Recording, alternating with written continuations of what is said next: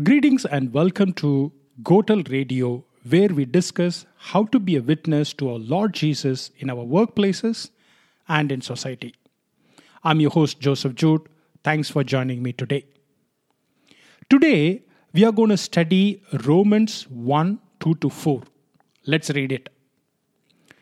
The gospel he promised before through his prophets in the Holy Scriptures concerning his Son Jesus Christ our Lord, who was born of the seed of David according to the flesh and declared to be the Son of God with power according to the Spirit of holiness by the resurrection from the dead. Paul repeatedly says he will boast only of Jesus and the cross. That does not mean he's neglecting all the education that he got. As a student of Gamaliel, Paul would have learned philosophy and way of presenting arguments. Paul is displaying that learning here to present the gospel to the Jews in Rome. Knowing that his audience, Jews, consider prophets as the final authority, Paul says that the gospel was promised through the prophets. He is not mocking them for not believing in Jesus. He knows that he will alienate his audience if he speaks to them arrogantly. So he picks up the threads that are acceptable to his audience. In doing so, he is not diluting the truth, but find ways to present the truth as an extension of their present beliefs. The book of Acts records another instance where Paul used this technique. While walking through the streets of Athens, he notices a sign to the unknown God. He uses that phrase while addressing the learned men of Athens. In his sermon, he says, I come preaching this unknown God. He wasn't mocking them. How can you be so learned and worshipping an unknown God. No. He uses that as a first stone to build his case.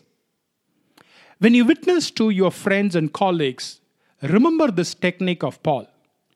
Be mindful of your audience and find a story or a saying that will form as the stepping stone to your witness. Paul goes on to say in this verse Jesus was born of the seed of David in the flesh. Greeks and Romans were fond of mythology. They had so many gods who were conceived in the imagination of their poets. Paul here emphasizes Jesus is not an imaginary God. Gospel is not a concept. Jesus is real. He was born in the flesh from the seed of David, the king Jews so admire. Paul takes the threads of truth that his audience can relate and then weaves a presentable news to them. Having built a bridge to his audience, now Paul places Jesus and contrasts him with other respected men. Jesus is not another rabbi born in the seed of David. Jesus is God. Why? Because he was resurrected. Here is the difference the truth, the gospel. Jesus is God because he was resurrected. Jesus' resurrection is not a speculation, a conjecture. Peter saw him after resurrection. Thomas saw him. So did the 500 in Galilee. It's a fact asserted by more than two witnesses as required by the Jewish law. Again, he is mindful of his audience here. But why was he resurrected? because of his holiness. Jesus led a holy life. If Jesus led a holy life, why was he crucified in the first place? For our sins. He bore our sins.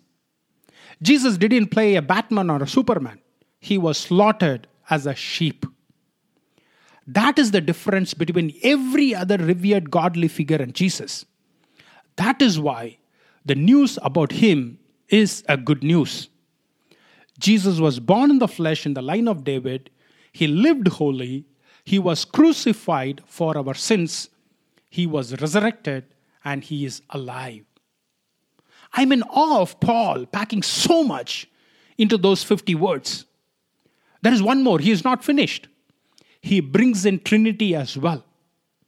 Father God spoke of his son Jesus via his prophets. After the son Jesus was crucified, the Holy Spirit resurrected him.